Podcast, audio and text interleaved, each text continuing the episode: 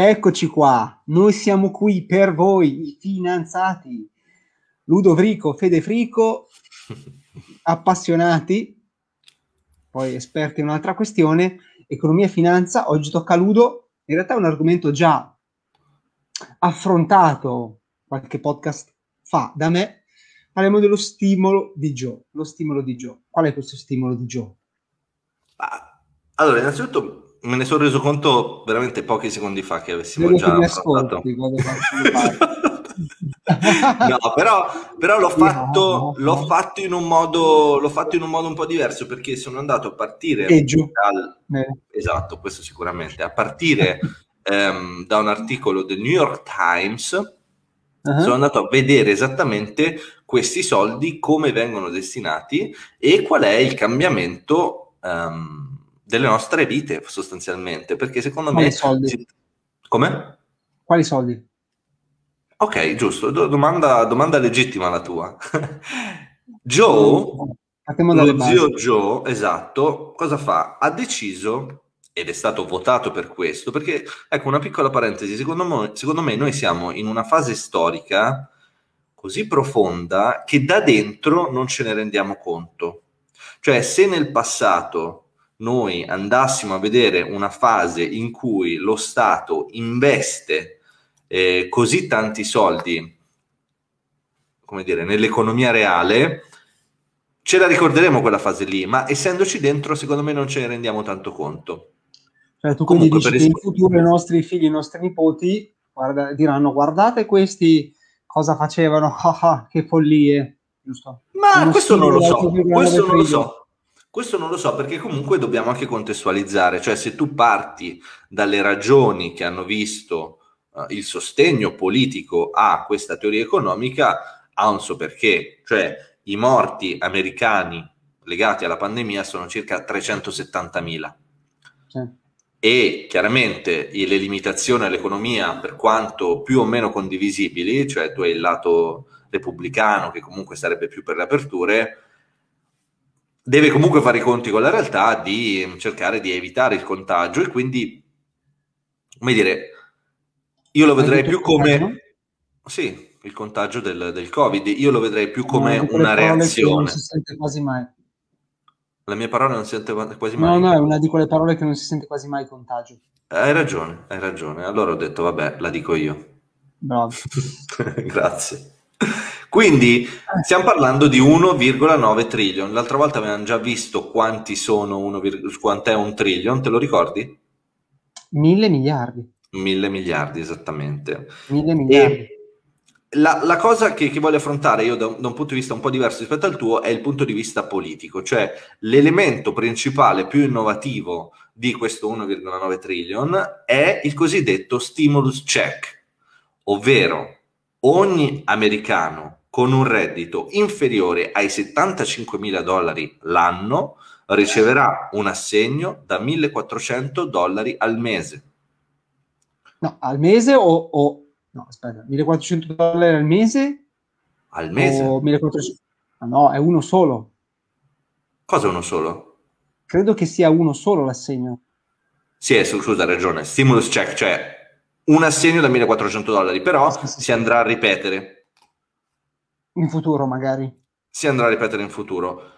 Quindi non anche solo. se la persona è occupata e guadagna, uh, cioè se la persona è, l'americano è occupato, quindi ha un lavoro e guadagna, chiunque guadagni meno di 75.000 euro l'anno, dollari l'anno, esatto. riceve questo stimulus check, stimulus check del 1.400. Esatto, non solo, ma anche se si è sposati e assieme si fa un reddito inferiore ai 150.000 dollari, si riceve comunque lo stimulus check.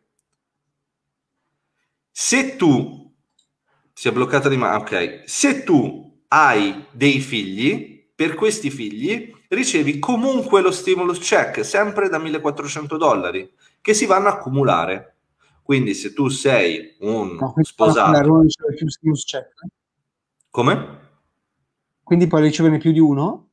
Esattamente. Lo ricevi per ogni persona a carico sostanzialmente, quindi per ogni figlio. No, no, uno per ogni figlio. Uno per ogni figlio. Ma dai. Ma è così. Non solo. Ci sono anche i sussidi per la disoccupazione. ovvero... Sì, quello se sei disoccupato, immagino. Quello se sei disoccupato, chiaramente, e ricevi 300 dollari a settimana. Ma sembrano 400 dollari, no? 400 dollari, ma sono stati, siccome è passato in Senato, ci sono state delle modifiche e di fatto è stato un po' ridotto la portata de- dell'operazione, però si è, partato, si è, passati a 300 dollari a settimana. Poi non solo, c'è anche il tax credit. Il reddito, ovvero, pro capite, scusami, il reddito pro capite statunitense, sai quanto è? Eh, medio, medio, medio. Cos'è, 60.000? Sì, 62.007. Wow, wow, so I, I know my shit. Mm-mm. Quindi non solo, non è finita, c'è anche il tax credit, ovvero nel momento in cui tu vai a fare la dichiarazione dei redditi, hai diritto a 3.600 dollari per figlio di, tas- di, di, credito verso lo Stato per figlio che, età inferiore, che abbia un'età inferiore ai 5 anni. Invece sono 3.000 di tax credit per figlio che abbia un'età compresa tra i 6 e i 17 anni. Capisco. Capisci? Ma, eh... Ma non è finita qui, questo qui è soltanto ciò che cambia la vita individuale delle persone. Poi invece c'è l'aspetto... Questo è il cosiddetto elicottero, cioè il, l'assegno, il check nella mail è il cosiddetto helicopter money, no? Direi di sì, direi proprio di sì. Poi invece è l'aspetto pandemico, e sull'aspetto pandemico ci sono 350 billion da investire in testing, tracing and genomic, quindi eh, ricerca per, per il vaccino, per il sviluppo di nuove cure, poi il tracciamento e poi hai tutta la fase di test, cioè capire chi è positivo, chi non è positivo, eccetera, eccetera. Qui stiamo parlando di 350 billion che vanno agli stati, ai governi e ai territori. Ho capito. Non solo, c'è anche una parte di spesa dedicata al cosiddetto Public Health Insurance, ovvero eh, tutti coloro che erano tagliati fuori, diciamo così, dal sistema delle assicurazioni private, scusate, credo che riusciranno ad avere accesso a cure grazie al Public Health Insurance. Ultimo, ma ni, diciamo così, è il minimum wage, cioè il salario minimo la richiesta di Joe era quella di passare da 7 dollari e mezzo per ora a 15 dollari per ora, ma sostanzialmente la, la cosa... Come scusa? Dovrebbe raddoppiare. Dovrebbe raddoppiare, la, almeno la richiesta di Joe era questa, ma per ora non, ehm, non è passata. Quella è ancora in fase di, di trattativa all'interno insomma, del, del processo di approvazione della legge. Quindi Fede, secondo me dobbiamo fare il punto di situazione, nel senso che in Italia per una cosa del genere si era detto che si era abolita la povertà. In che senso? Nel senso che nel momento in cui io, non facendo niente, comunque ricevo 300 dollari a settimana, oppure se ho un reddito basso ricevo eh, comunque un, un assegno sostanzioso, questo cambia un po' il sistema in cui viviamo, direi, le basi del eh, sistema in cui viviamo sì, l'Italia si chiama reddito di cittadinanza, eh, non è molto diverso. In realtà, ehm, sì, in realtà bisogna appunto capire quali sono le conseguenze, no? se tu inizi a avere la percezione che i soldi si possono creare dal nulla e che magari ricevi stando a casa più di quello che riceveresti andando a lavorare, può avere, può avere sulla psicologia umana, no? Non lo so. Esattamente. E, magari inizia a dire cavolo chi me lo fa fare se posso stare a casa e prendere gli stessi soldi o addirittura di più o comunque poco di meno ma avere tutto il tempo libero a disposizione, no? Sono d'accordo con te, ma a proposito di questo voglio anche farti vedere questo grafico che parla del potere di acquisto del dollaro americano dal 1635 al 2020. Eh, Lo vedi il grafico? Sì, sì. Mi sembra abbastanza chiaro. Sì. Tu vedi eh... che è un grafico per chi ci ascolta che ha portato il valore del dollaro eh, ai minimi di sempre, fondamentalmente da cioè un trend che parte dal, dal 1700 volendo, però oggi siamo a, ai minimi storici, ecco. Quando si dice mm, cash is trash. Cash is trash. E dubito questo... che questo, tres, si, questo trend si possa invertire.